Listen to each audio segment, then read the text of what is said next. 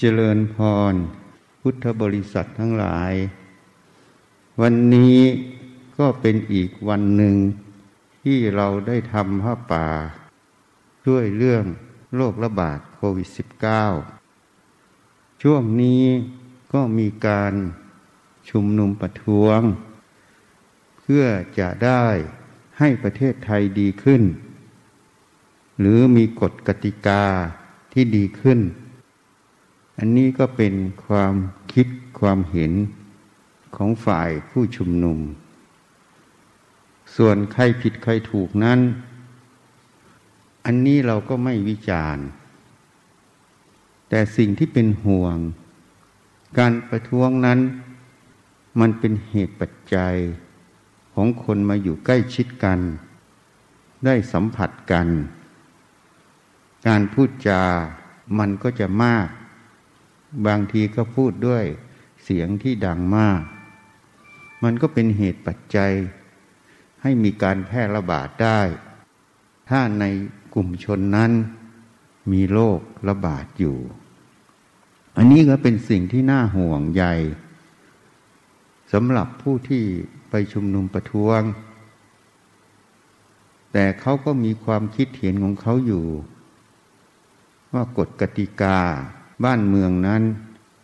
เขาคิดว่ามันไม่เป็นธรรม เขาจึงยอมที่จะออกประท้วง บางคนก็บอกว่ายอมติดคุก สิ่งที่เราเห็นทั้งหมดไม่ว่าการรัฐประหาร การชุมนุมประท้วง มันก็เกิดจากเหตุใด มันก็เกิดจากความรู้ความเห็นของแต่ละคน ที่มันไม่เท่าเทียมกัน มันก็เกิดจากสิ่งที่แต่ละคนประสบ บางอย่างก็ไม่ได้รับความเป็นธรรม มันก็เลยเกิดความกดดันอยู่ในจิตใจของคน อีกอย่างหนึ่งมันก็จะเกี่ยวกับวิถีกรรมของสัตว์โลก วิถีกรรมของคนไทยนั่นเอง แต่มันบอกอะไรเราได้ มันก็บอกให้รู้ว่า ความรู้ความเห็นของคนในชาตินั้นมันเกิดความแตกแยก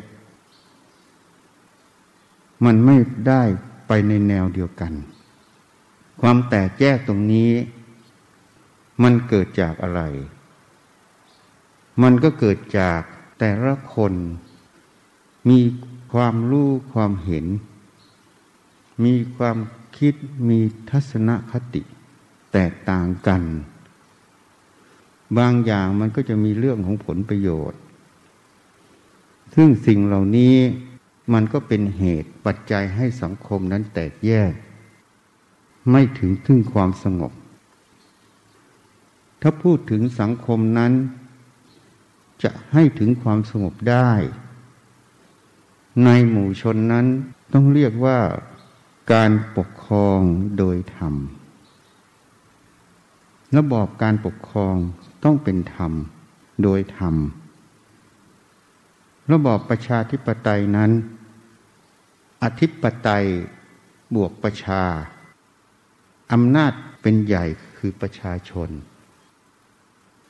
อำนาจเป็นใหญ่โดยประชาชน ระบอบนี้ประชาชนต้องมีอำนาจเป็นใหญ่ แต่อำนาจที่เป็นใหญ่นั้น ถ้าประชาชน มีธรรม มีคุณภาพ ประชาธิปไตยก็จะเป็นระบอบที่ดีที่สุด ถ้าประชาชนไม่มีธรรม และไม่มีสติปัญญา ไม่มีคุณภาพนั่นเอง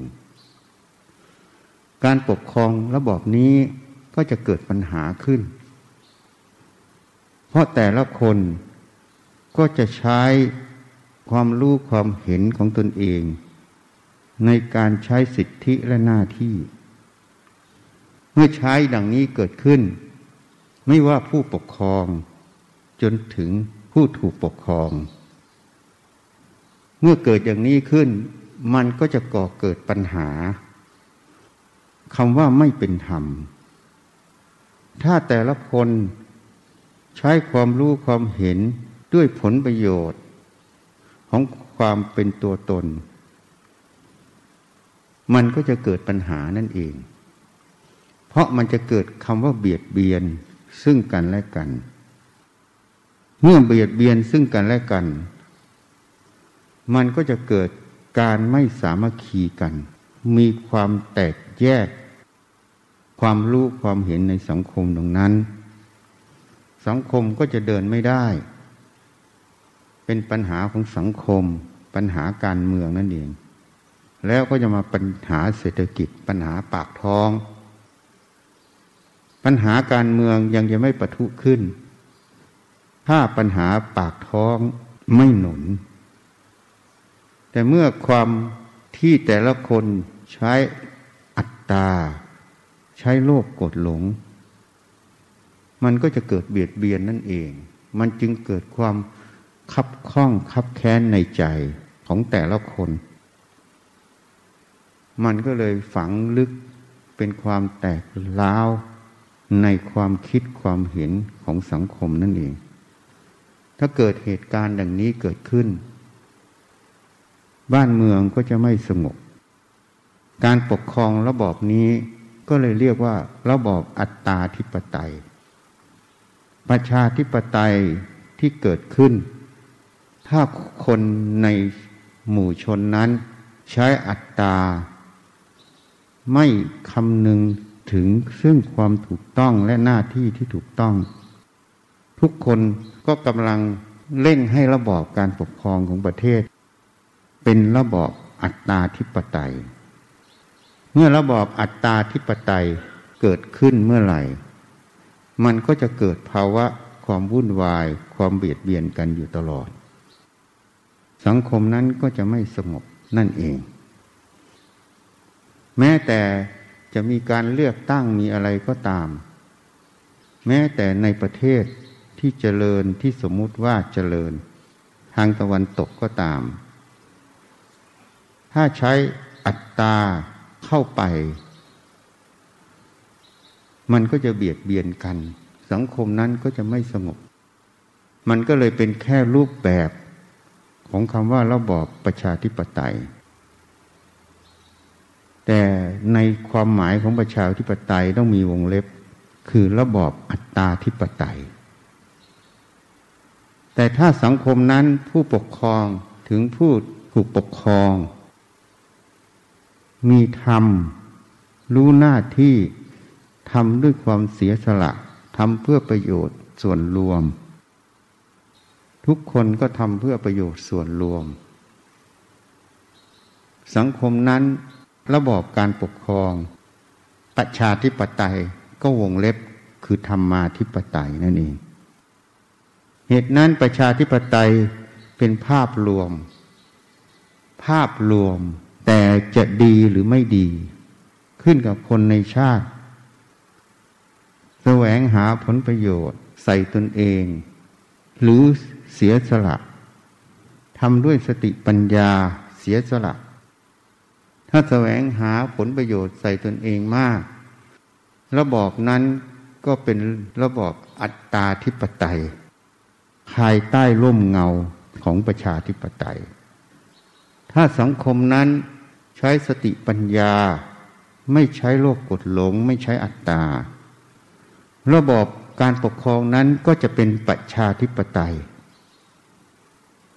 ภายใต้ร่มเงาของธรรมาธิปไตย ถ้าระบอบปกครองนั้นเป็นอย่างนี้ บ้านเมืองก็จะสงบ ก็จะเจริญก้าวหน้า เหตุนั้นคนในชาติควรพิจารณา ว่าทุกคนนั้นเกิดมาแล้ว ต้องแก่ ต้องเจ็บ ต้องตาย เขาสอนอยู่ว่าเป็นเพื่อนร่วมเกิดแก่เจ็บตาย ด้วยกันทั้งหมดทั้งสิ้น ทุกคนหนีไม่พ้นประเด็นนี้ ทุกคนมีความทุกข์ ทุกเพราะความแก่ ทุกเพราะความเจ็บ ทุกเพราะความตาย ถ้าเข้าใจดังนี้ ก็จะไม่ถือเขาถือเรา การทำสิ่งใด ก็จะทำด้วยคำว่าเมตตา ด้วยคำว่าไม่เบียดเบียน เพราะไม่เห็นเป็นพวกกูพวกมึง เห็นเป็นเพื่อนคำว่าเพื่อนนั้น ก็เป็นผู้ที่ช่วยเหลือและหวังดีต่อกัน ถ้าเห็นเป็นเพื่อนร่วมเกิดแก่เจ็บตาย ความหวังดีต่อกัน ความเอื้ออาทรต่อกัน ความช่วยเหลือซึ่งกันและกัน ถ้าเกิดสภาวะอย่างนี้ในสังคม สังคมนั้นก็จะมีความสงบ มีความสามัคคี จะไม่จับผิดซึ่งกันและกัน จ้องจับผิดกัน จ้องกันแกล้งกัน หรือจ้องเบียดเบียนกัน สังคมก็จะสงบนั่นเอง เหตุนั้นการปฏิบัติธรรมนั้น เราสอนกันมาผิดผิดที่ว่าผิดนั้น ของทุกอย่างในโลกนี้ แม้แต่ข้อวัดปฏิบัติ ที่บัญญัติที่สอนกัน มันมีสองด้าน ด้านที่เป็นคุณประโยชน์ ด้านที่เป็นโทษ สมัยอาตมาเป็นนักศึกษาแพทย์ เข้ามาศึกษาธรรมะนั้นไม่รู้จักคำว่าธรรมะ ชมรมพุทธเขาติดป้าย ฝึกสมาธิออกธรรมจาริก ก็อยากรู้คำว่าสมาธิคืออะไร คิดว่าถ้าใครพูดเรื่องสมาธิ ถ้าเรารู้จริงเขาก็หลอกเราไม่ได้ คิดแค่นี้ก็เลยไปสมัครไปกับเขาศีลแปดก็ไม่รู้จัก เมื่อศีลแปดไม่รู้จัก ก็ไปกับเขาอย่างนั้น ธรรมะก็ไม่รู้จัก สติก็ไม่รู้จัก ปัญญาก็ไม่รู้จัก รู้อย่างเดียว อยากรู้ว่าสมาธิเป็นอย่างไร ก็เลยไปศึกษากับเขาเขาก็พาไปวัดอยู่เจ็ดวันสิบวัน ไปอยู่กับพระไปปฏิบัติอย่างนั้น จนเราออกมาบวชก็เห็นมีการทำคอร์ส ปฏิบัติธรรมเจ็ดวันสิบวันสิบสี่วัน เดือนหนึ่งแล้วแต่ สิ่งเหล่านี้ก็เป็นเรื่องที่ดี ในมุมที่ดี มุมที่เป็นประโยชน์ ก็เป็นเรื่องที่เป็นประโยชน์ เพราะคนจะได้เข้ามาใส่ใจศึกษาปฏิบัติธรรม แต่พอคนเข้ามาแล้ว คำว่าปฏิบัติธรรมนั้นมันคืออะไรธรรมะคือสัจธรรมคือความจริง ปฏิบัติธรรมก็คือการมาประพฤติ มาปฏิบัติก็คือมาหัดกายใจตนเอง ให้ตรงต่อความเป็นจริงนั่นเอง มาหัดมาประพฤติกายใจให้ตรงกับความเป็นจริง จะประพฤติปฏิบัติให้ตรงความจริงได้ จิตของแต่ละดวงนั้น จะต้องเห็นความจริงในเรื่องนั้น ถ้าไม่เห็นความจริงในเรื่องนั้น การประพฤติปฏิบัตินั้นก็ไม่ได้ปฏิบัติธรรม ทีนี้จะเห็นความจริงในเรื่องนั้นจะเห็นอย่างไร อะไรเป็นเครื่องมือ ทางพระเขาเรียกว่าอุปกรณ์ อุปกรณ์เราก็สงสัยเหมือนกัน เพราะว่าเราเรียนรู้แบบทางโลกมา ก็ไม่รู้จักคำว่าอุปกรณ์ ก็ต้องมาทำความเข้าใจศัพท์คำนี้คำว่าอุปกรณ์ก็คือเครื่องมือนั่นเอง ก็คือตัวสติสมาธิตัวปัญญานั่นเอง ถ้าเราเห็นความจริง ก็เรียกว่าเรามาปฏิบัติธรรม ตัวที่จะให้เห็นความจริงนั้น ก็คือตัวปัญญานั่นเอง ถ้าเราเห็นความจริงในแต่ละเรื่องก็แสดงว่ามีปัญญาในเรื่องนั้น ถ้าไม่เห็นความจริงในเรื่องนั้น ก็เรียกว่าไม่มีปัญญาในเรื่องนั้น ทีนี้ปัญญาจะเกิดขึ้นได้อย่างไร ปัญญาจะเกิดขึ้นได้ ก็ต้องอาศัยตัวสติ แปลว่าความระลึก พอระลึกมันจะรู้เวลาระลึกทางตา เมื่อมันรู้ทางตา มันก็รู้ ความรู้ตรงทางตานั้นว่ามันคืออะไร นั่นคือสติระลึกรู้ สติระลึกรู้ทางหู มันก็จะรู้เรื่องเสียงที่พูดที่ได้ยินนั่นเอง ถ้าไม่มีสติระลึกรู้ มันก็จะไม่รู้ก็เปรียบเสมือนคนนอนหลับ เวลาคนนอนหลับ เราเข้าไปสัมผัสตัว คือร่างกายของคนนอนหลับ เขาก็ไม่รู้สึกตัวนั่นเอง เขาก็ไม่รู้ถึงการสัมผัสนั่นเอง อันนี้ก็เรียกว่าขาดตัวสตินั่นเอง อันนี้ทัศนะเทียบเหมือนคนนอนหลับ บางครั้งเราพูดสิ่งใดไป เราก็ไม่รู้ตัวว่าพูดอะไร อันนี้เรียกว่าขาดสติในการพูดในความคิดที่จะพูดตรงนั้น อันนี้เรียกว่าตัวสติ ตัวสมาธิแปลว่าความตั้งใจมั่น เวลาเราจะทำสิ่งใด มันต้องมีความตั้งมั่นอยู่ในสิ่งนั้น ถ้ามันมีความตั้งมั่นในสิ่งนั้น ต่อเนื่องเป็นสายเหมือนหยดน้ำที่ไหลต่อกันจนเป็นสายน้ำไม่เห็นหยดน้ำเลย เห็นแต่สายน้ำตรงนั้น นั่นเรียกว่ามีสมาธิตั้งมั่นอยู่ ถ้าเห็นหยดน้ำมันเป็นหยดหยดหยดมีช่องว่างระหว่างหยดน้ำ อันนั้นเรียกว่าสมาธิมันยังไม่ตั้งมั่น เพราะฉะนั้นสมาธิมันตั้งมั่นอยู่ในไหนอะมันก็ตั้งมั่นอยู่ในงานเฉพาะหน้านั่นเอง ไม่ว่างานนั้นจะเป็นงานใด ถ้ามันตั้งมั่นอยู่ต่อเนื่องเป็นสาย เหมือนหยดน้ำที่มันไหลต่อเนื่องกันจนเป็นสายน้ำจนเราไม่สามารถแยกหยดน้ำออกได้ นั่นเรียกว่าสมาธิมันตั้งมั่น เมื่อสมาธิมันตั้งมั่นอยู่ในงานตรงนั้น มันต้องทำหน้าที่คู่กับสติ สติสมาธิตรงนี้ในมรรคแปดท่านเรียกว่าสัมมาสติ สัมมาสมาธิ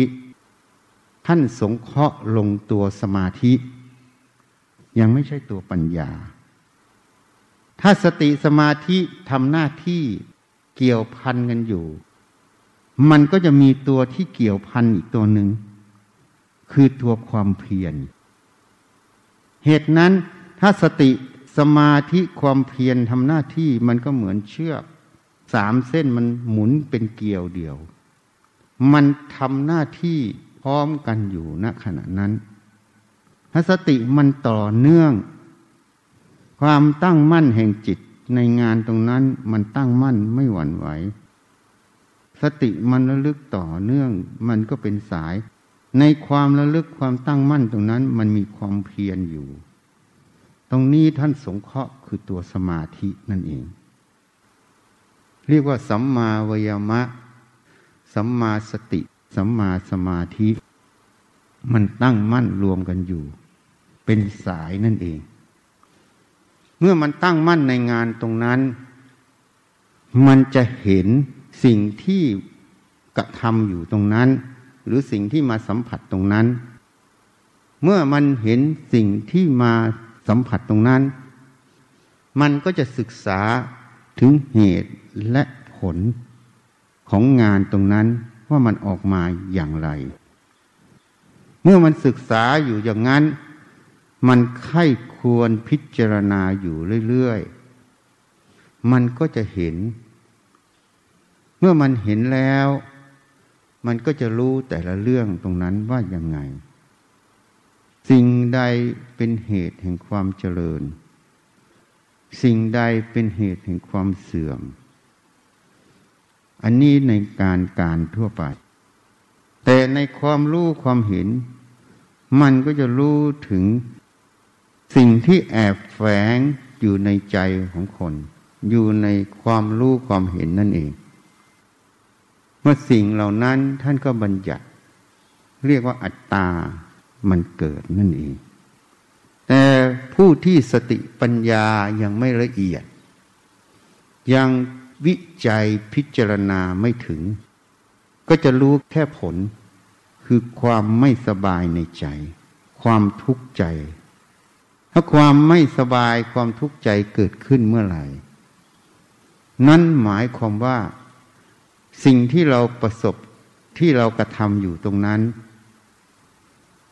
มันต้องมีอวิชชา ความไม่เห็นแจ้งอยู่ตรงนั้น มันต้องมีความหลงในความรู้ตรงนั้น เมื่อมันหลงมันไม่เห็นแจ้งความนั้น มันก็คิดไปตามความหลง ก็เรียกว่าตัวตัณหามันเกิด มันจึงมีความทุกข์ในใจ ผู้มีปัญญานั้น เมื่อสติสมาธิความเพียรต่อเนื่องเป็นสายอยู่ใครควรพิจารณาอยู่ อย่างน้อยๆก็รู้ถึงความไม่สบาย ความทุกข์ความหนัก ความเบาในใจ ก็จะศึกษาถึงเหตุผลของความหนัก ความเบาความทุกข์ในใจตรงนั้น ว่าทำสิ่งใดคิดอย่างไร มันจึงเกิดสภาวะอย่างนั้นขึ้นมา สภาวะหนัก สภาวะทุกข์ สภาวะเบาในใจ ก็จะศึกษาหาเหตุผล ที่นี่มันก็เป็นเรื่องที่ลำบากสำหรับผู้ที่ศึกษาด้วยตนเองไม่มีครูอาจารย์ชี้แนะ หรือมีอาจารย์ชี้แนะ แต่จิตท่านเหล่านั้นยังไม่ละเอียด ยังไม่เห็นแจ้ง ก็จะชี้แนะไปในทางที่ผิด โดยท่านก็ไม่รู้ตัว ผู้ศึกษาตามก็เลยลำบาก เลยเห็นประเด็นเหล่านี้ยากนั่นเอง เหตุนั้นพุทธเจ้าจึงรับสั่ง ให้คบสัตบุรุษ ให้ตั้งสติลงฟังธรรมของสัตบุรุษ ให้พิจารณาธรรมของสัตบุรุษ เมื่อเห็นแล้วก็นำไปประพฤติปฏิบัติ ให้ถูกต้อง อันนี้จึงเป็นเหตุแห่งการบรรลุธรรมนั่นเอง ก็คือการเห็นความจริงของธรรมนั่นเองนี่ เหตุนั้นเมื่อสติสมาธิมันทำหน้าที่ปัญญาพิจารณาไข้ควรอย่างนี้ ก็ย่อมเห็นความจริง ความจริงของโลกเวทนาสัญญาสังขารวิญญาณ หรือความจริงของกายใจ ความจริงของสมมุติ ความจริงของปรมัตถะว่าเป็นอย่างไร ถ้าเห็นอย่างนี้หมดคำว่าอัตตา ความเป็นตัวตนย่อมไม่มีในสิ่งเหล่านี้ เพราะอัตตามันไม่มีอยู่จริง สัพเพธรรมาอนัตตาติ ธรรมทั้งหลายไม่ใช่ของเรา ไม่ใช่เรา ไม่ใช่ตัวตนของเราธรรมทั้งหลายมันไม่มีตัวตน แต่ด้วยสติปัญญาไม่เห็นแจ้งความจริงของธรรมทั้งหลายก็คือขันทั้งห้านี่เอง แม้แต่ขันธ์ห้าภายนอกขันธ์ห้าภายใน มันก็เป็นอนัตตาหมด แต่ความไม่เห็นแจ้งความจริงตรงนี้ มันเลยกรอกเกิดคำว่าอัตตามันเกิด ฐานะอัตตามันไม่มีอยู่จริง มันเป็นความเห็นผิด มันเป็นความเข้าใจผิด มันเป็นความสำคัญผิด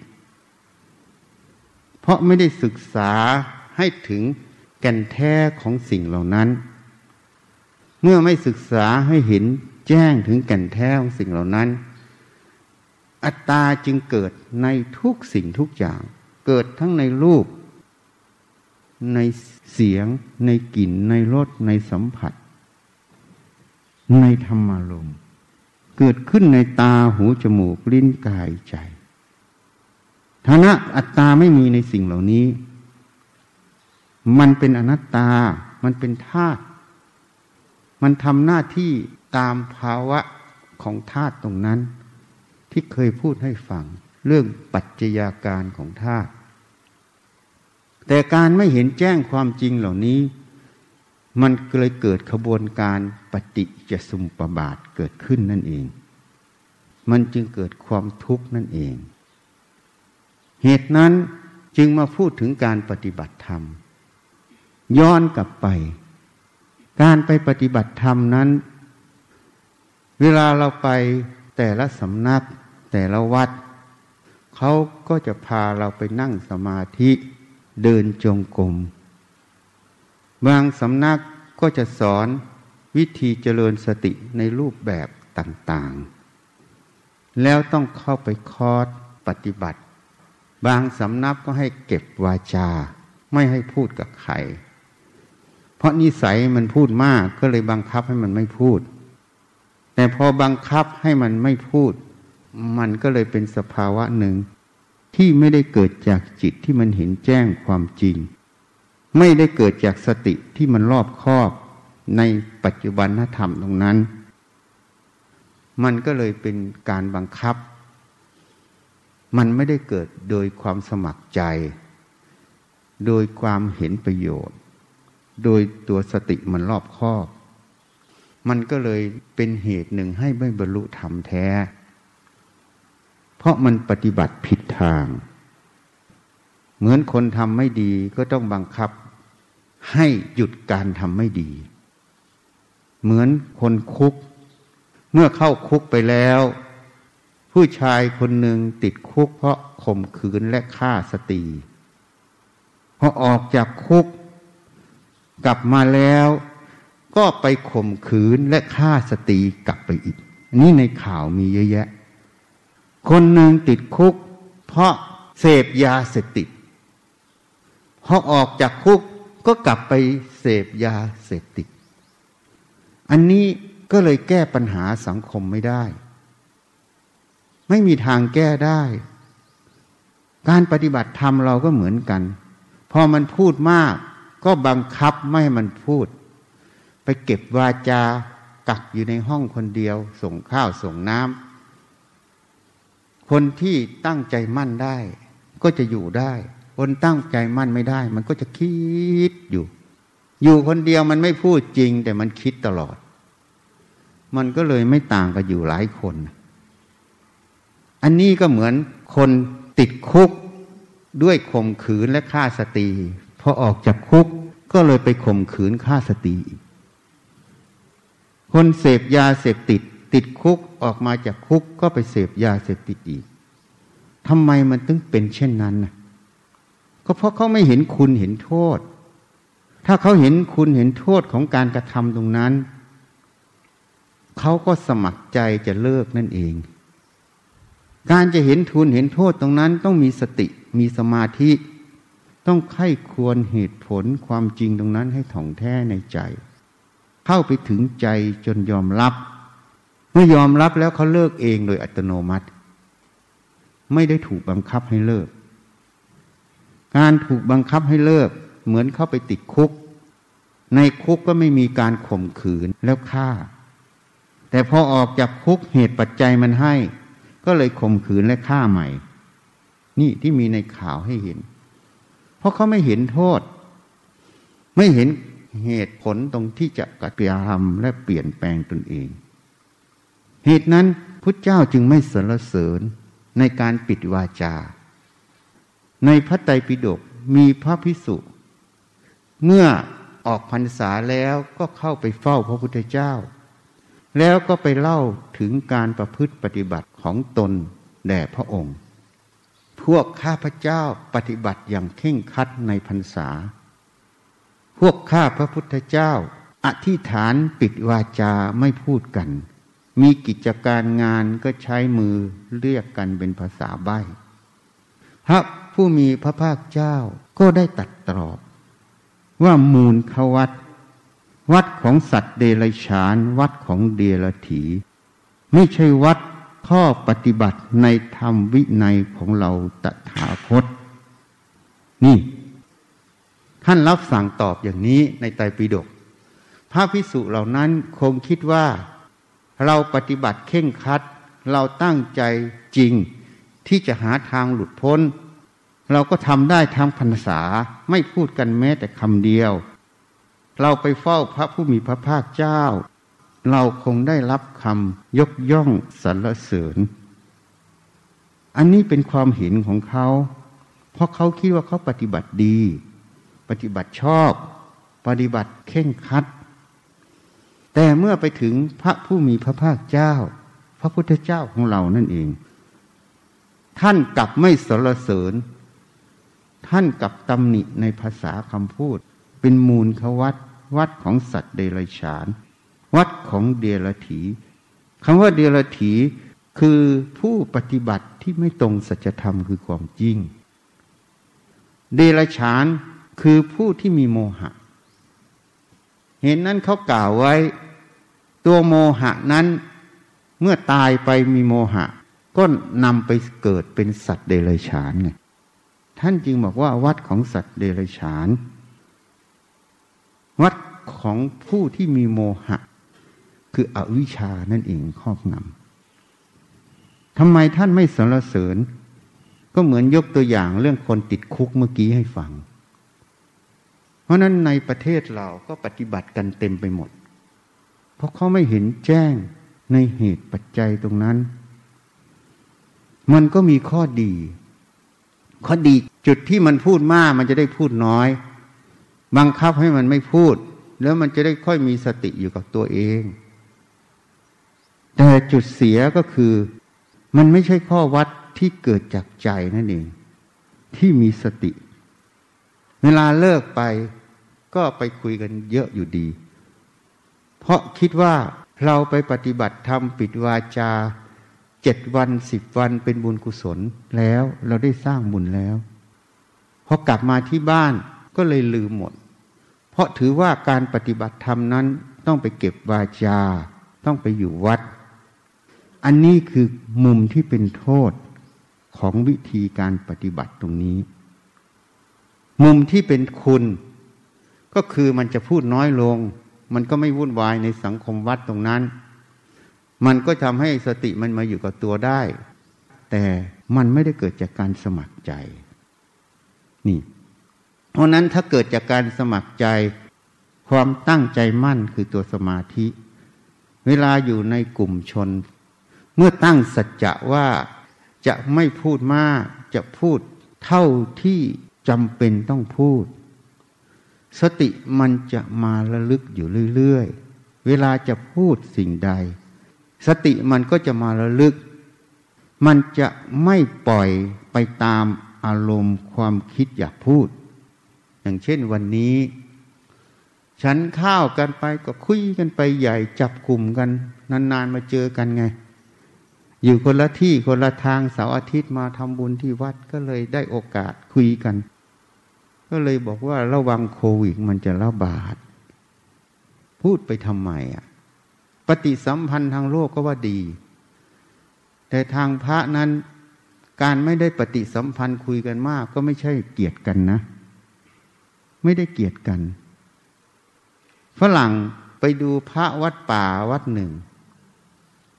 แล้วก็บอกว่าพระวัดป่าวัดนี้ทะเลาะกัน เพราะวัดนี้พระไม่คุยกันไง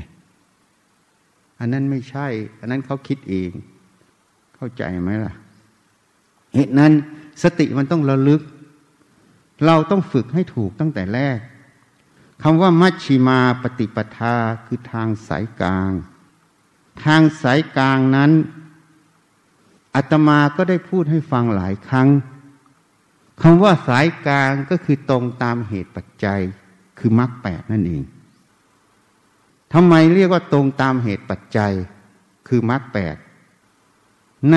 ธรรมจักกับปวัตนสูตร ท่านกล่าวถึงทางสายกลาง ไม่ให้ไปทางซ้ายทางขวา คือทางหย่อนกับทางเข่งนั่นเอง แล้วท่านก็บอกทางสายกลาง บอกแล้วท่านก็สรุปว่าคือมรรคแปดแต่อาตมาก็สรุปให้ลงไปอีก ว่ามรรคแปดย่นลงก็คือตรงตามเหตุปัจจัย อันนี้ก็เคยอธิบายให้ฟังแล้วว่าทำไมมรรคแปด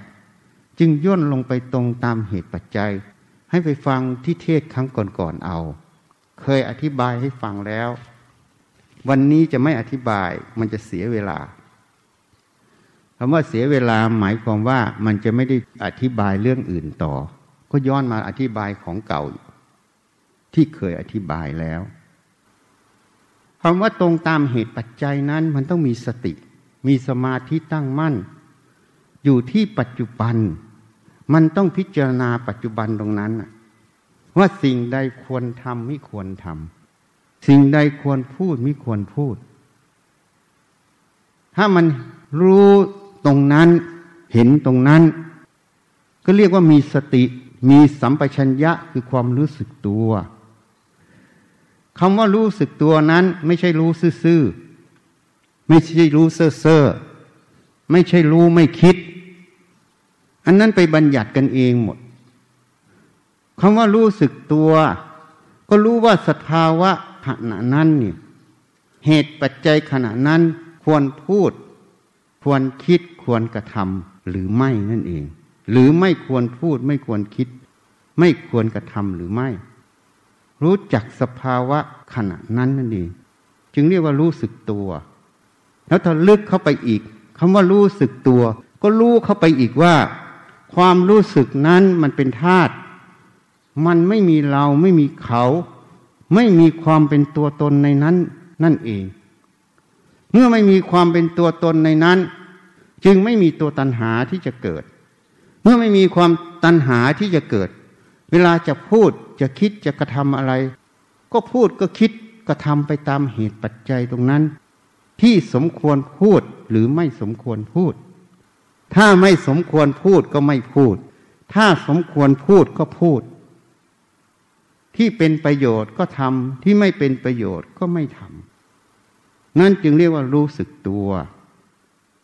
มันเป็นตัวปัญญานั่นเอง นี่ เหตุนั้นถ้าเราฟังมาตั้งแต่ต้นธรรมะมันอยู่ที่ไหนอะมันอยู่ทางเดินจงกรมนั่งสมาธิการเก็บวาจาการเจริญสติท่านั้นท่านี้ไหม ไม่ได้มีเลยอะมันอยู่ทุกขณะจิต อยู่ในชีวิตประจำวันของเรานั่นเอง แม้แต่ฉันอาหารคุยกันมาก ๆ เมื่อกี้เนี่ย มันก็บอกทันทีว่า พวกนี้ไม่ปฏิบัติธรรม แม้แต่เดินจงกรมคิดไป สติไม่มี ก็บอกว่าพวกนี้ไม่ได้ปฏิบัติธรรม อันนี้มันคือรูปแบบภายนอก แม้แต่นั่งสมาธิ นั่งไปก็หลับไป นั่งไปก็สับประงกทำความเคารพพระพุทธเจ้าอยู่เรื่อยๆ คือพระพุทธรูปเคารพทุกวินาทีเคารพอยู่เรื่อย เคารพขึ้นเคารพทุกครั้ง อันนั้นก็ไม่ได้นั่งสมาธินะนั่นไม่ได้ปฏิบัติธรรม เพราะฉะนั้นการปฏิบัติธรรมนั้นอะอันนี้ก็เลยเป็นข้อเสียไงพอแต่ละสำนักจัดเป็นคอร์สมันก็มีข้อดีให้คนมาสนใจมาทำแต่มันก็มีข้อเสียทำให้หลงเข้าใจผิด ว่าการปฏิบัติธรรมต้องไปอยู่วัดอยู่วา ต้องเป็นคอร์สต้องไปเดินกลับไปกลับมา ต้องไปนั่งสมาธิ ก็เลยนึกว่าสิ่งเหล่านั้นคือปฏิบัติธรรม พอนอกจากสิ่งเหล่านั้น จะทำงานจะอะไรก็ไม่ได้ปฏิบัติธรรมไง อันนี้ก็เลยเป็นข้อเสียไง มันของทุกอย่างเนี่ยมันมีสองด้าน ด้านโทษกับด้านคุณประโยชน์ ส่วนใหญ่ไปคิดแต่ด้านคุณประโยชน์ เลยไม่เห็นด้านที่เป็นโทษ นี่เพราะมันเลยการส่งสัญญาณที่ผิด ให้คนเข้าใจว่าการปฏิบัติธรรมต้องไปเข้าคอร์สต้องเดินจงกรมนั่งสมาธิทำอะไรก็ไม่ได้ เพราะถ้าทำแล้วก็ไม่ได้ปฏิบัติธรรม นี่มันเลยผิดหมด พระบางรูปก็มีจุดที่อยู่ในใจตนเอง ก็สอนอีกห้ามทำงาน มาวัดต้องปฏิบัติธรรมห้ามทำงานทำงานไม่ได้ปฏิบัติธรรมทำงานแล้วจิตมันเสื่อม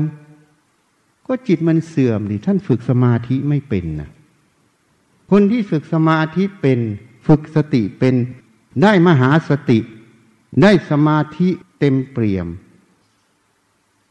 ทุกอิริยาบถสติสมาธิเขามีต่อเนื่องเป็นสายเป็นน้ำเพราะสมาธิคือความตั้งใจมั่น จิตที่ตั้งมั่นอยู่ในแต่ละงานตรงนั้นต่อเนื่องเป็นสายนั่นเองมันคือตัวสมาธิ เมื่อมันตั้งมั่นอยู่ในงั้น มันก็อยู่ในวงงานตรงนั้น มันไม่ฟุ้งซ่านไปในเรื่องต่าง ๆ นั่นเอง แต่คนคิดว่าสมาธิต้องไม่คิดไม่นึก อันนั้นมันอีกอย่างหนึ่งอันนี้เขาคิดนึก แต่คิดนึกตัวนี้มีสติมีความตั้งมั่น คือตัวสมาธิ แต่สมาธิตัวนี้มันเป็นคณิกะสมาธิเพราะมันเคลื่อนไหวอยู่ตลอด นี่เขามีของเขาอยู่ ที่เขาคิดไม่ใช่เขาคิด เขาพิจารณาเหตุผลในวงงานตรงนั้น ไม่ฟุ้งซ่านไป ตรงนั้นต่างหาก มันกำลังโยนิโสมนสิการ มันกำลังทำในงานตรงนั้นให้แจ่มแจ้ง ให้เห็นเหตุผลนั่นเอง เห็นคุณเห็นโทษนั่นเอง ยิ่งเห็นคุณเห็นโทษปีติมันจะเกิด ความสงบมันก็จะสงบลงมาให้เห็น บางครั้งก็สงบแวบหนึ่ง นิ่งไปแวบหนึ่ง แล้วมันก็ทำหน้าที่ต่อ เพราะฉะนั้นพอเข้าใจผิดก็เลยไปสอนเงินผิดผิดปฏิบัติธรรมห้ามทำงานมันก็เลยผิด ก็เลยสอนพระพุทธศาสนาของพระสัมมาสัมพุทธเจ้าสำนักโคดม คือลือสีชีภัยไงลือสีชีภัยในสมัยพุทธกาลก็มีอยู่ เขาฝึกได้ถึงสมาบัติเจ็ดสมาบัติแปดนั่งไปนิ่งเลยอะ่ะ แต่เขาไม่ได้หลุดพ้น เพราะนั้นเราก็เลยมาฝึกเป็นลือสีชีภัย แล้วก็ไม่ได้เก่งกว่าเขานะ พระในยุคนี้นั่งไม่ได้ถึงสมาบัติแปดถ้าเทียบกับฤาษีในยุคอดีต ก็แพ้เขาหลุดลุ่ยอะ เพราะอะไร เพราะมันไม่เห็น เมื่อไม่เห็นมันก็เลยประพฤติแบบไม่เห็น ก็เลยเข้าใจผิด เห็นผิดว่าการปฏิบัติธรรมนั้นคือการเดินจงกรมนั่งสมาธิทำจิตให้สงบให้นิ่งอย่างเดียว ศาสนาพุทธก็เลยเป็นศาสนาของฤาษีชีภัย เป็นศาสนาของคนที่มีปัญหาในสังคม ต้องปีกวิเวกไปอยู่ในป่า ฝึกเป็นฤาษีชีภัย แต่ไม่ใช่ศาสนาของจิตแต่ละดวง เหตุนั้นในสมัยพุทธกาลพระพุทธเจ้าพยากรณ์พระโสดาสกิทานาคาพระอรหันต์ในฆราวาสมากมายทำไมถึงเกิดได้ พวกนี้นั่งสมาธิเดินจงกรมทั้งวันทั้งคืนหรือ แล้วเขาจะเอาอะไรเลี้ยงลูก เลี้ยงภรรยาหรือเลี้ยงสามีอะ แล้วเขาเอาอะไรมาใส่บาตรเขาก็ต้องทำงานนั่นเอง แต่การทำงานของเขา เขาเจริญสติสมาธิอยู่ในสิ่งที่เขากระทำในปัจจุบันตรงนั้น แล้วเขาเห็นเหตุเห็นผล ทั้งเรื่องภายนอกที่เขาทำทั้งเรื่องภายในจิตของเขาเมื่อเขาปฏิบัติทำไปอย่างนี้เรื่อยๆ ไม่ได้เรียกว่าทำงานนะ มันสมส่วนมันเห็นความจริงในกายใจของเขาสังโยชน์มันก็ค่อยจางออกหลุดออกไปนั่นเอง มันก็ไม่มีนั่นเอง เมื่อเห็นแจ้งความจริงตรงใด ความมืดตรงนั้นก็ไม่มี เหมือนแสงสว่างเกิดจุดใด ความมืดณจุดนั้นก็ไม่มี ปัญญาเห็นแจ้งความจริงตรงจุดใด ความไม่เห็นแจ้งตรงจุดนั้นก็ไม่มีนั่นเอง ความสว่างจุดนั้นเกิด ความใสแห่งจิต ความบริสุทธิ์แห่งจิตณจุดนั้นก็จะเกิดนั่นเอง นี่เขาประพฤติปฏิบัติอย่างนี้ในสมัยพุทธกาลเขาจึงสามารถบรรลุธรรมได้ เขาไม่ได้บรรลุธรรมเพราะเดินจงกรมนั่งสมาธิทั้งวันทั้งคืน ส่วนใหญ่พอปฏิบัติอย่างนั้น ก็จะสำคัญตนผิด ว่าตัวเองเป็นพระอรหันต์สาธรรมิกก็สำคัญผิด ว่าอุบาอาจารย์องค์นี้เป็นพระอรหันต์ลูกศิษย์ลูกหาก็สำคัญผิดว่าอาจารย์แห่งตนเป็นพระอรหันต์ปฏิบัติดีปฏิบัติชอบ แต่อัตธรรมที่ละเอียดกว่านั้นมันมีอยู่ เขาไม่เห็นเขาไม่เห็นอัตธรรมที่มันละเอียด พอตายไปก็เกิดไปเป็นพรมทั้งนั้นเลยพยากรตนเองว่าตนเองสำเร็จพระอรหันต์ แต่พอตายแล้วไม่ได้เข้านิพพานน่ะ ไปเกิดเป็นพรมทั้งนั้นเลยอะ เพราะได้แค่สมาธิ สังโยชน์ยังไม่ได้ละเลย ที่ไม่ได้ละเพราะอะไร เพราะจิตมุ่งแต่จะเจริญสมาธิให้ตั้งมั่นให้มันนิ่ง ให้มันอยู่นิ่ง ไม่ให้มันคิดนึก เลยคิดว่าการหยุดคิดนึกคือการหลุดพ้น หยุดคิดให้ได้ หยุดคิด หยุดคิด หยุดคิด ก็ไปบังคับให้มันหยุดคิดนั่นเอง เอาคำบริกรรมเอาอะไรต่างๆ บังคับให้มันนิ่ง ให้มันหยุดคิด ก็เหมือนนักโทษ มันข่มขืนผู้หญิงแล้วฆ่า มันติดคุก ก็ถูกบังคับไม่ให้ไปข่มขืนและฆ่าผู้หญิง ถูกไหมเพราะถูกเขาควบคุมไว้หมด แต่พอออกจากคุกเมื่อไหร่มันก็ไปข่มขืนและฆ่าผู้หญิง อีกเหมือนเดิมอะ เพราะมันไม่ได้มีจิตสำนึกไม่เห็นคุณเห็นโทษ มันก็เลยไม่ได้แก้ไขไง อันนี้เหมือนกันพอเข้าใจว่าหยุดคิดมันคือหลุดพ้นก็บังคับให้มันไม่คิด ไม่คิดให้มันหยุดคิดให้มันนิ่งให้มันสงบ บังคับเข้าไปมากเท่าไหร่ ก็เลยไปฝึกฌานสมาบัติ แต่ไม่เคยเจริญตัวปัญญา เห็นความสงบความนิ่งความสบายตรงนั้น ความไม่มีอะไรตรงนั้น เลยสำคัญตนผิดว่าตัวเองหลุดพ้นเป็นพระอรหันต์ แต่อัตธรรมแท้ยังไม่เคยเห็นแม้แต่ข้อเดียว สติที่เป็นสติที่แท้จริงเป็นอย่างไรไม่รู้จัก สมาธิที่เป็นสมาธิขององค์มรรคที่เรียกว่าสัมมาสมาธิเป็นอย่างไรไม่รู้จัก ปัญญาที่เห็นแจ้งความจริงในธาตุขันธ์ตรงนั้น จนสังโยชน์มันขาดออกไปจากใจตรงนั้นก็ไม่เคยเห็น ก็เลยเรียกว่าสำคัญตนผิดนั่นเอง เมื่อสำคัญตนผิด ก็เลยประพฤติปฏิบัติผิด สอนกันผิดผิด แล้วก็เลยเข้าใจผิดทั้งลูกศิษย์ลูกหาทั้งเพื่อนสัธรรมิก ว่าการปฏิบัตินี้เป็นทางดำเนินแห่งมรรคผลนิพพาน เลยไม่ตรงกับพุทธประสงค์ พุทธพจน์ของพุทธเจ้า เลยตีความพุทธพจน์ของพุทธเจ้า เข้ากับความเห็นของตนเองพิสูจทั้งหลายเจอจงยังสมาธิให้เกิด เมื่อเธอยังสมาธิให้เกิดแล้ว เธอจะรู้เห็นตามความเป็นจริง ก็เลยสอนกันว่าศีลอบรมดีแล้วยังสมาธิให้เกิด สมาธิอบรมดีแล้วยังปัญญาให้เกิด ปัญญาอบรมดีแล้วยังวิมุตติหลุดพ้นให้เกิด ก็พูดโดยสรุปตามพุทธพจน์อยู่ แต่การประพฤติปฏิบัติ ตีความพุทธพจน์เข้ากับความรู้ความเห็นของตนเอง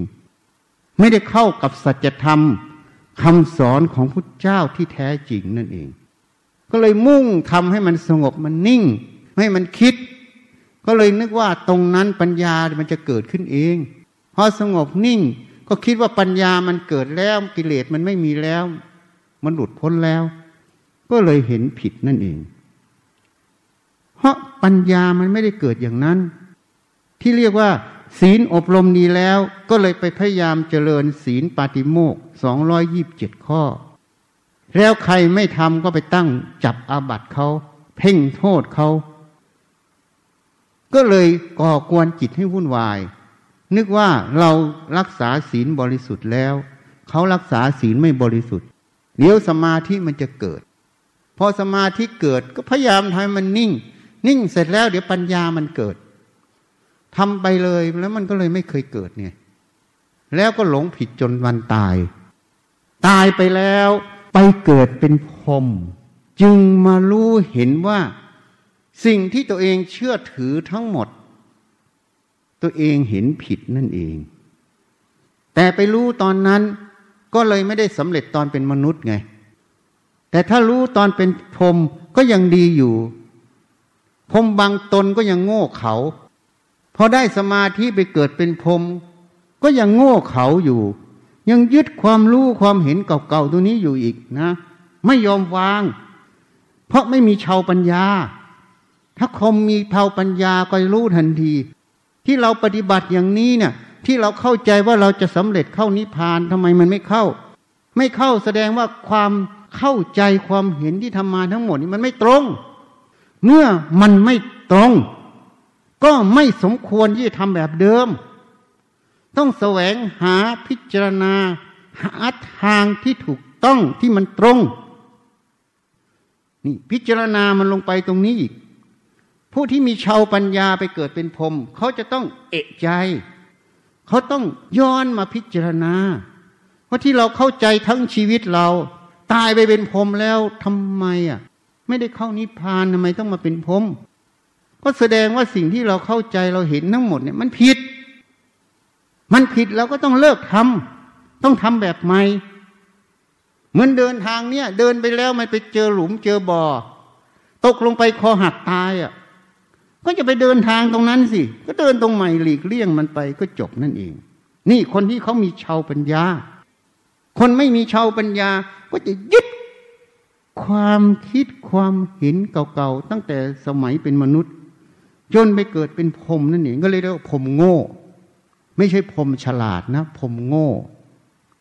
นี่ เพราะอุปทานขันในอดีตมันต่อเนื่องไปจนถึงปัจจุบันที่เกิดเป็นพรมนั่นเอง ทีนี้ผมที่มีชาวปัญญาได้ยินได้ฟังอย่างนี้แล้ว ก็พิจารณาอีก ย้อนหน้าย้อนหลังที่เราประพฤติปฏิบัติที่เราเข้าใจอย่างนี้ เราทำอย่างนี้ มันจึงเกิดอย่างนี้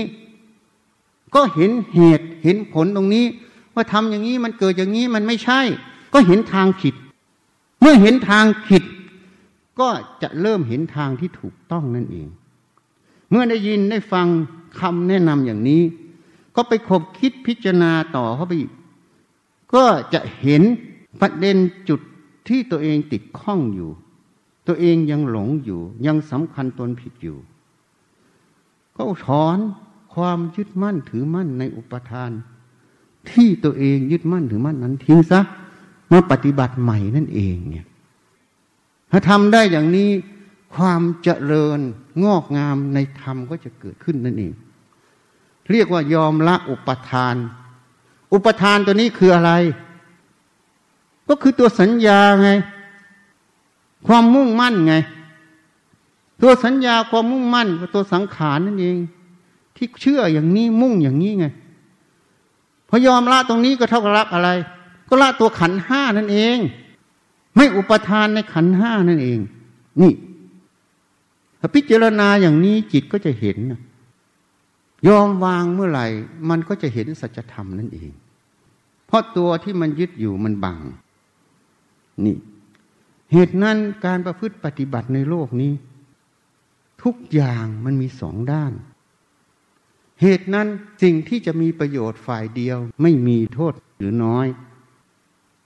มันจึงเป็นคำสอนที่ต้องใช้ปัญญามาก เหตุนั้นการเจริญสตินั้น เราจึงต้องเข้าใจให้ถูกต้อง สติแปลว่าความระลึก เวลากระทำสิ่งใดตั้งแต่ตื่นนอนถึงลงนอน ให้ระลึกอยู่ณจุดนั้น นั่นเรียกว่าเจริญตัวสติ จะแปลงฟันก็ระลึกอยู่ตรงนั้น นั่นคือตัวสติ การที่เราตั้งมั่นกระทำกิจกรรมนั้นอย่างต่อเนื่องอยู่คำว่าต่อเนื่อง ไม่ใช่ตอนเดินก็ไปอยู่ที่ฟัน แปลงฟันนั่นเป็นสัญญา ตอนเดินต้องมาอยู่ที่เท้า เมื่อหยุดเดินแปลงฟันต้องมาอยู่ที่แปลงฟันนั่นแหละคือการเจริญสติณปัจจุบันตรงนั้น และนั่นก็คือความตั้งมั่นณปัจจุบันตรงนั้น เวลาเดินก็ตั้งมั่นที่การเดิน เป็นคณิกะสมาธิอยู่ เวลาแปลงฟันก็มาตั้งมั่นที่แปลงฟันไม่สนใจเดินแล้วนะ ก็เป็นคณิกะสมาธิอยู่นั่นเอง แล้วก็จะเห็นเหตุเห็นผลของการทำนั้น แปลงฟันมันเรียบร้อยไหมหรือการเดินนั้นเดินเดินเรียบร้อยไหมตรงไหนมีหลุมมีบ่อมีแก้วมีตะปูมีอะไรไหมก็ระมัดระวัง การที่มันพิจารณาระมัดระวังอยู่อย่างนั้น หลีกเลี่ยงคุณและโทษตรงนั้นอยู่ นั่นละ่ะ มันกำลังเจริญตัวปัญญา หัดไข้ควรพิจารณาเหตุผลตรงนั้นนั่นเองนี่มันเป็นเบื้องต้น เหตุนั้นการปฏิบัติธรรม จึงเป็นการปฏิบัติทุกเมื่อ ทุกอิริยาบถในชีวิตประจำวันตั้งแต่ตื่นนอนถึงลงนอน ก็คือการฝึกตัวสติ ฝึกสมาธิตั้งมั่น ฝึกปัญญาให้รู้เหตุผลในแต่ละสิ่งที่มาสัมผัสนั่นเอง ไม่ว่าภายในหรือภายนอก อันนี้จึงเรียกว่า ปฏิบัติธรรม ฝึกสติสมาธิปัญญาเพื่ออะไร เพื่อเห็นแจ้งความจริงในสิ่งทั้งปวง ความจริงในสิ่งทั้งปวงคืออะไร ก็สรุปโดยย่อสัพเพธรรมาอนัตตาติทำทั้งหลาย เป็นอนัตตาไม่ใช่ของเรา ไม่ใช่เราไม่ตัวตนของเรา นี่มันอยู่ตรงนี้ต่างหาก มันอยู่ตรงนี้ ถ้าเห็นแจ้งความจริงตรงนี้ เมื่อเห็นตรงนี้แล้ว อุปทานความยึดมั่นถือมั่นมันก็ไม่มี ความทุกข์มันก็ไม่มี แล้วจะไปละทุกข์ตรงไหนอะ ไม่ต้องละ เพราะมันไม่มีทุกข์แล้ว เข้าใจไหมล่ะ นี่มันต้องพิจารณาเรื่อยๆ เหตุนั้นนี่จึงเรียกว่าปฏิบัติธรรม ปฏิบัติธรรมก็คือการประพฤติกายวาจาใจ ให้ตรงความเป็นจริงนั่นเอง แต่จะพึ่ให้ตรงตามความเป็นจริงได้ มันต้องเห็นความจริงในสิ่งนั้น เมื่อเห็นความจริงในสิ่งนั้นแล้ว การกระทำสิ่งนั้น ก็เลยไม่ได้กระทำด้วยโลภกดหลง กระทำไปตามเหตุปัจจัยณปัจจุบันตรงนั้น เหตุควรทำก็ทำเหตุไม่ให้ทำก็ไม่ทำเพราะเขาไม่ได้ทำด้วยความเป็นตัวตน ไม่ได้ทำด้วยความเป็นอุปทาน ไม่ได้ทำด้วยความเป็นตัณหา เพราะเขาเห็นความจริงหมดแล้ว สิ่งเหล่านี้มันไม่มี เมื่อไม่มีอวิชชาไม่มีตัณหา ไม่มีอุปทาน ไม่มีตัวตนทั้งหลายในใจเขาอะแล้วเขาทำไปตามอะไรอะเขาพูดไปตามอะไร เขาคิดไปตามอะไร เขาก็ทำทางกายไปตามอะไร ก็ตามความจริงของสิ่งเหล่านั้นนั่นเอง จึงเรียกว่าปฏิบัติธรรมนั่นเอง เหตุนั้นการเดินจงกรมนั่งสมาธินี่ยังไม่ใช่นะ เป็นแค่การฝึกอุปกรณ์ คือตัวสติ ฝึกตัวสมาธิเฉยๆเพื่อให้เกิดอะไร ถ้าฝึกเฉยๆไม่ต่อเนื่องก็อยู่แค่ตรงนี้ ถ้าเอาสติสมาธิเป็นบาทมาพิจารณาที่พูดให้ฟังอย่างนี้ ในแต่ละเรื่อง จนเห็นแจ้งความจริงในแต่ละอย่าง ทั้งข้างนอกทั้งข้างในหมด ก็เลยทำไปตามความจริงก็เลยเรียกว่าปฏิบัติธรรมไง ปฏิบัติตามความจริงไง นี่ให้เข้าใจให้ถูกต้อง ถ้าเราเข้าใจประเด็นนี้ผิด เราไปอยู่วัดอยู่วาอยู่คอร์สต่างๆ เราก็เลยไม่เคยปฏิบัติธรรมกันสักคนไง คนก็เลยมาบอกว่าฉันอุตส่าห์ทำความเพียรตั้งยี่สิบปี ฉันเข่งคัดเดินจงกรมนั่งสมาธิตื่นตั้งแต่ตีสี่ขึ้นมาน่ะ เดินนั่งอยู่ทั้งทำอยู่ทั้งวันทั้งคืนอยู่นี้ทำไมฉันยังไม่บรรลุธรรม ก็จะบรรลุธรรมได้ยังไง ก็โยมไม่ได้ปฏิบัติธรรมโยมไปฝึกสมาธิเฉยๆอะโยมก็ไม่ต่างจากฤาษีชีภัยก็โยมฝึกสมาธิ โยมก็ได้อย่างมากคือสมาธิ แต่ไม่ใช่สัมมาสมาธินะ คนเข้าใจผิด คิดว่าสัมมาสมาธิคือฌานสี่ที่ท่านพูดถึงสัมมาสมาธิในไตรปิฎกคือฌานสีนั้น มันไม่ใช่สัมมาสมาธิฌานสี่อย่างที่เราเข้าใจ สัมมาสมาธิที่เป็นฌานสี่นั้นคือต้องมีตัวสติ ต้องมีปัญญากำกับ ตัวนั้นจึงเป็นสัมมาสมาธิ เพราะถ้าเราไปอ่านในพระไตรปิฎกให้ชัดแจ้ง ในฌานหนึ่งฌานสองฌานสามฌานสี่ที่พุทธเจ้าพูดถึง จะไม่พูดเหมือนอัตตกถาจารย์สอน ราะฌานในที่พุทธเจ้าพูดถึงเป็นฌานโลกุตละไม่ใช่ฌานโลกี แต่เราไปเอาฌานโลกีนั้นเป็นสัมมาสมาธิไงฌานสี่ของเรามันเป็นฌานโลกี มันจึงไม่ใช่สัมมาสมาธิ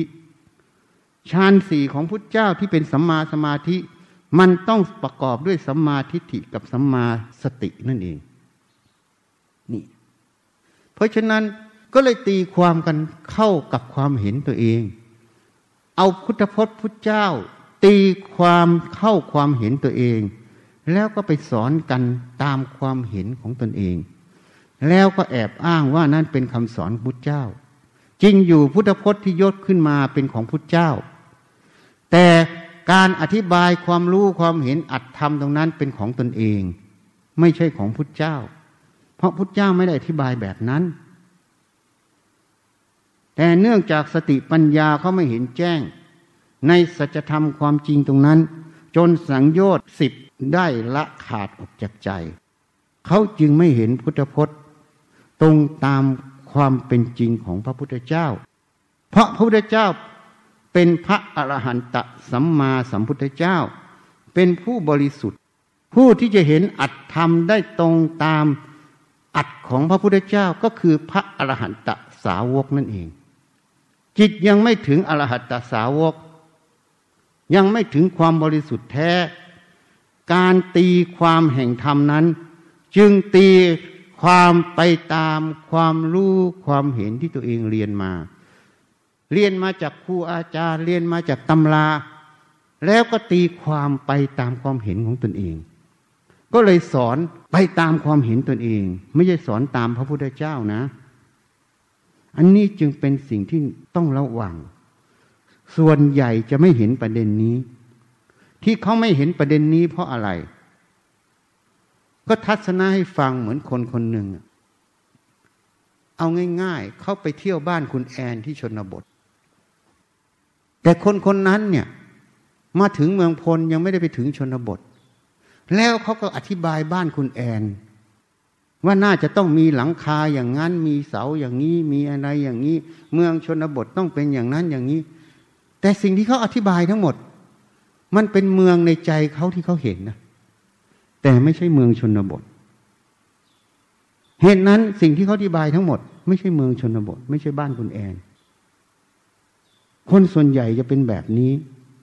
เพราะเขายังไม่เคยเห็นบ้านคุณแอนเขาอธิบายยังไงเขาก็ไม่เห็นบ้านคุณแอน ฉันใดฉันนั้น ผู้ที่อธิบายอัตธรรมของพุทธเจ้า เมื่อจิตยังไม่ถึงซึ่งความบริสุทธิ์ เมื่ออธิบายธรรมของพุทธเจ้า ก็เลยอธิบายเหมือนคนที่จะอธิบายบ้านของคุณแอนนั่นเอง ก็เลยคาดคะเนเอาหมด คิดเองเออเองนั่นเองเลยไม่ตรงกับที่พระเจ้าบัญญัตินั่นเอง นี่มันเลยเป็นโทษ เมื่อประพฤติปฏิบัติกันไปเชื่อกันไป มันเลยเป็นเหตุ ให้ไม่บรรลุมรรคผลนิพพาน มันจึงเป็นสิ่งที่พุทธเจ้าตัดไว้ให้ครบบัณฑิตไม่ครบคนพาลให้ครบสัตบุรุษฟังธรรมของสัตบุรุษ รับคำชี้แนะธรรมสัตบุรุษนำธรรมของสัตบุรุษไปขบคิดพิจารณาและปฏิบัติ จึงเป็นเหตุแห่งการบรรลุธรรมนั่นเอง สัตบุรุษนี่คือพระอรหันต์นั่นเอง นี่ อันนี้ทัศนะเทียบเคียงให้ฟัง มันเป็นปัญหาในปัจจุบันนี้เป็นอย่างนี้หมด การอธิบายธรรมส่วนใหญ่อธิบายตามความคิดความเห็นตัวเอง แต่ไม่ได้อธิบายตรงตามที่พระพุทธเจ้าบัญญัติออกมา แม้แต่คนไปอ่านพุทธวจนะ เอาพุทธวจนะมาโฆษณา เวลาแสดงออกมาก็จะเอาความรู้ความเห็นตัวเองเข้าไป โดย ไม่ได้ตรงกับวัตถุประสงค์ของพระพุทธเจ้านั่นเอง จึงเป็นเหตุแห่งการไม่บรรลุธรรมนั่นเอง เพราะสิ่งที่เขาแสดงออกมา เลยเรียกว่า สัตธรรมปฏิรูปเป็นธรรมปลอมนั่นเอง เพราะตราบใดถ้ายังไม่ตรงอัดที่พุทธเจ้าแสดงธรรมที่แสดงนั้นจึงเป็นความรู้ความเห็นของเขาเอง เพราะธรรมที่ตรงอัดที่พุทธเจ้าแสดงจึง เป็นสัจธรรมคือความจริงธรรมที่แสดงโดยการคาดคะเนโดยความเข้าใจเอง จึงเป็นลัทธิในใจเขานั่นเอง เป็นสัตธรรมปฏิรูปคือของปลอมนั่นเอง ส่วนใหญ่จะไม่เอะใจในประเด็นนี้ เหตุนั้นหลวงปู่มั่น จึงพูดไว้ในมุตโตไทย ฝึกตนดีแล้วค่อยฝึกผู้อื่น ขึ้นชื่อว่าทำตามพระพุทธเจ้านั่นเอง ทำไมต้องฝึกตนดีแล้วค่อยฝึกผู้อื่น เพราะถ้าไม่ประพฤติปฏิบัติจนบรรลุมรรคผลนิพพานแล้ว สิ่งที่สอนมาทั้งหมด ก็เลยเป็นความเห็นของเราหมด เป็นสัตธรรมปลอมทั้งหมดเลยแต่ไม่ใช่คำสอนพระเจ้า เนี่ยคือเหตุผลที่หลวงปู่มั่น พูดถึงประเด็นนี้นั่นเอง ฝึกตนดีแล้วค่อยฝึก ผู้อื่นขึ้นชื่อว่าทำตามพระพุทธเจ้า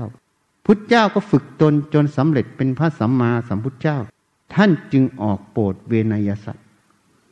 ตราบใดที่ท่านยังไม่สำเร็จท่านไม่เคยไปโปรดเวนยสัตว์แม้แต่ปัญจวัคคีย์ที่ไปก็แค่ไปอุปถาท่านไม่ได้สอน นี่ เพราะมันมีจุดนี้อยู่ เพราะคนที่ไม่ถึงที่สุดแห่งกองทุกข์แล้ว ก็จะตีความพระไตรปิฎกตีความพุทธพจน์ตีคำสอนของครูบาอาจารย์ เข้าตามความเห็นของตนเองหมด แต่ไม่ได้ตรงตามธรรมบทนั้นพุทธพจน์ตรงนั้น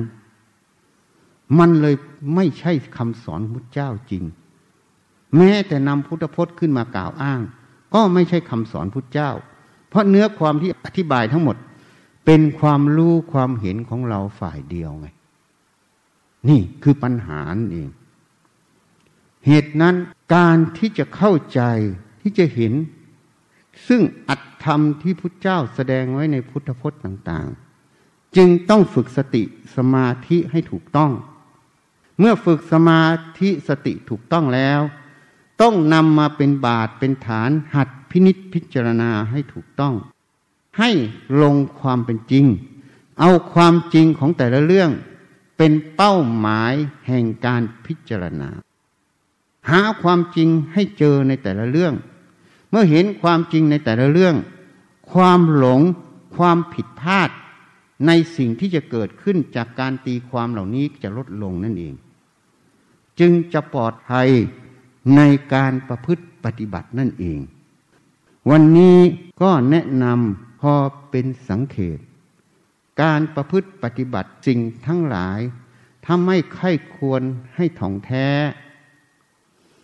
มันเป็นสองด้านตลอด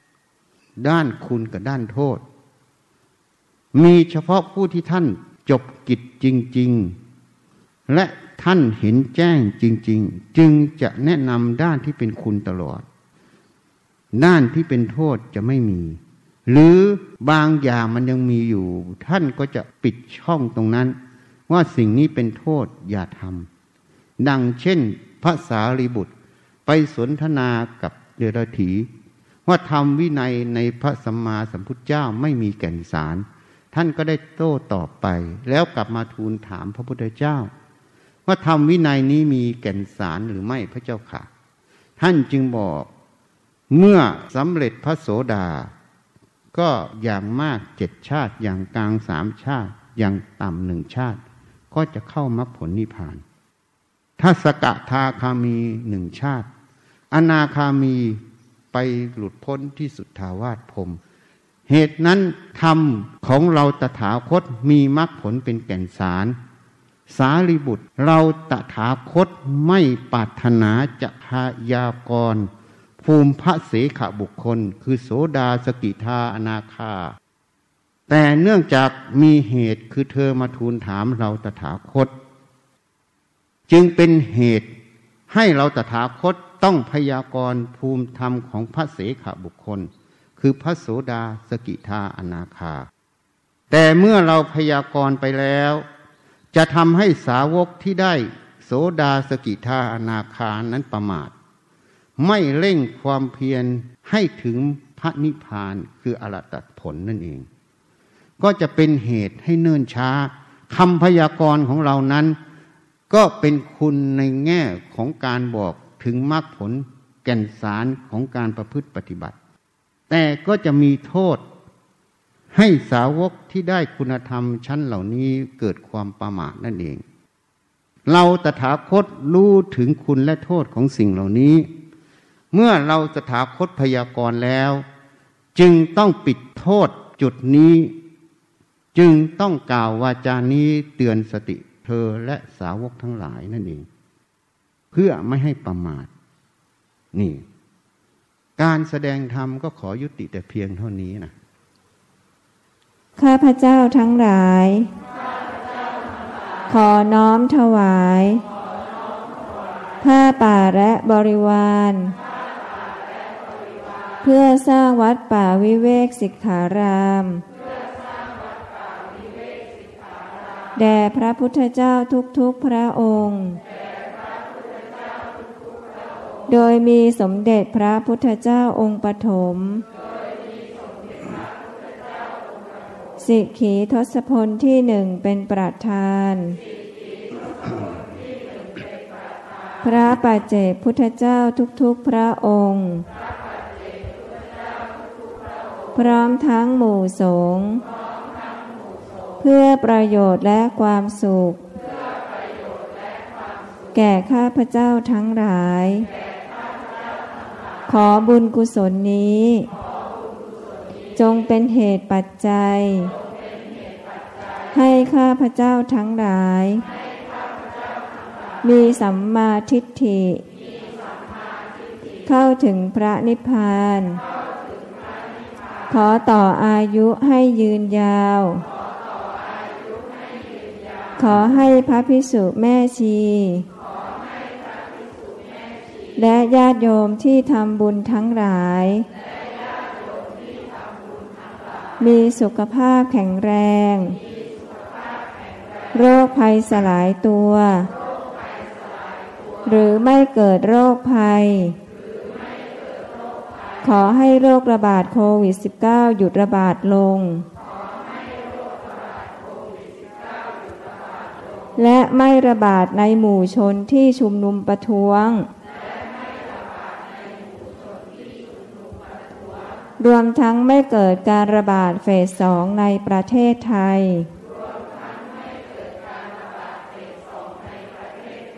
ขอให้เศรษฐกิจของผู้ทำบุญคล่องตัว และเศรษฐกิจของประเทศไทย ฟื้นตัวโดยเร็วและแข็งแกร่ง ขอให้การงานทั้งหลายคล่องตัว ปัญหาและอุปสรรคทั้งหลายสลายตัว ขอให้แพทย์พยาบาล บุคลากรทางสาธารณสุข นักวิทยาศาสตร์ เจ้าหน้าที่ที่เกี่ยวข้องทั้งหมด เหล่าผู้นำทั้งหลาย โดยเฉพาะประเทศไทย มีสุขภาพแข็งแรง มีสติปัญญา ตัดสินใจได้ทันเหตุการณ์และรวดเร็ว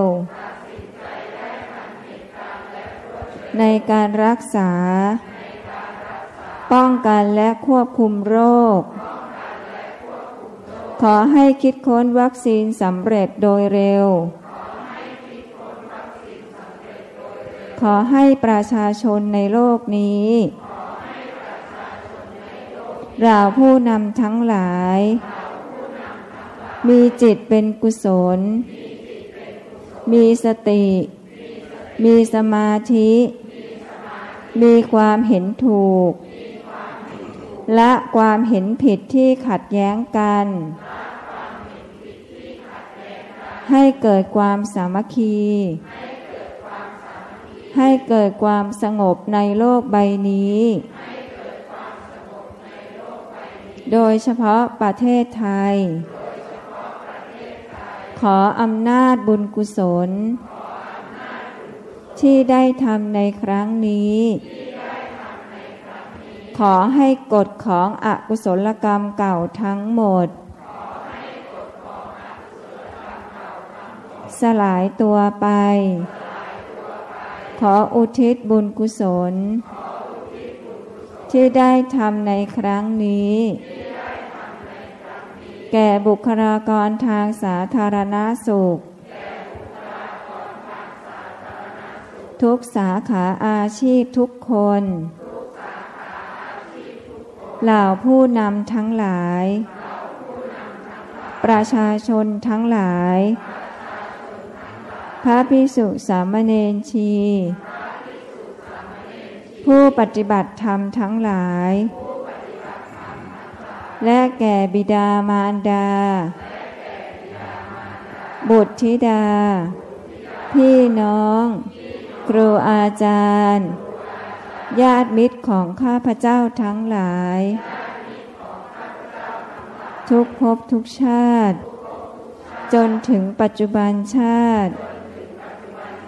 เจ้ากรรมนายเวรทั้งหลาย เท้าสักกะเทวราชพยายมราชท้าวัสวัตตีเทวราช ท้ามหาราชทั้งสี่และบริวารเราพรมทั้งหลายทุกชั้น เราเทวดาทั้งหลายทุกชั้น นายบัญชีและบริวาร เจ้าที่เจ้าทาง เราพญานาคทั้งหลาย โอปาติกะทั้งหลาย สัมภเวสี เปรต จิตวิญญาณที่มีรูปและไม่มีรูป สัพพสัตทั้งหลายทุกภพทุกภูมิ ขอให้มีส่วนได้รับ และอนุโมทนาในผลบุญครั้งนี้ ท่านใดมีทุกข์ ขอให้พ้นจากทุกข์ ท่านใดมีสุข ขอให้สุขยิ่งยิ่งขึ้นไป มีสัมมาทิฏฐิ เข้าถึงพระนิพพาน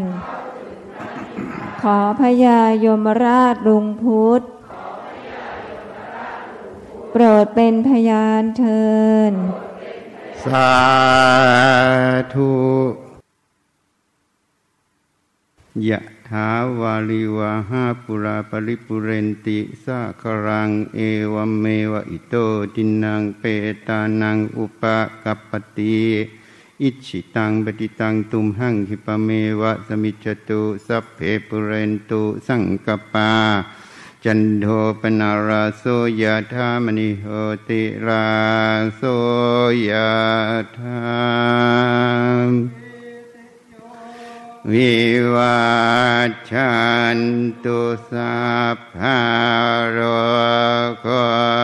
วินาสตุมาเตภวัต วันตารายโยสุขีธิกายุโกภาวะอภิวันธนาสิริสานิจาวัฏาปจายโนจัตตารโธรรมาวัฏันติอา ยวันโนสุขัง สัพพะพุทธานุภาเวนาสัพพะธรรมานุภาเวนาสัพพะสังฆานุภาเวนา นาพุทธรัตนังธรรมรัตนังสังฆรัตนังตินนังรัตนานังอนุภาเวนาจตุราสีติสาหัสสาธรรมาขันธา นุภาเวนาปิตากัตตายานุภาเวนาชินาสาวกานุภาเวนะสัพเพเตโรคาสัพเพเตภยาสัพเพเตอันตรายา สัพเพเตอุปัททวาสัพเพเตทนนิมิตตาสัพเพเตอาวามังคาราวินาสันตุอายุวัฏฐากธนวัฏฐากสิริวัฏ ฐากยาสวัฏฐากภาราวัฏฐากวันนาวัฏฐากสุขาวัฏฐากหัวตุสัพพาทาทุกขโรหาพยาเวลาโสกาสัตตุจุปัต ภาวาอเนกาอันตรายาปิวินาสันตุจเตชะสาชายสิทธิทานังลาพังสดทิภาคยังสุขังภารังสิริอายุจาวันโน จะพอคังวัดทิจายาสาวะสัตวาสาจะอายุจะชีวาสิทธิภาวันตุเตภาวตุสาภามังคาลังลาขันตุสัพหาเทวตา สัพพาพุทธานุภาเวนัสสะพาปัจเจกพุทธาสัพพาธรรมานุภาเวนัสสะพาสังฆา นภาเวนัสัทธาโสทิภาวันตุเตะให้พรสี่ข้อสมาธิการงานเศรษฐกิจสุขภาพขอเอานะ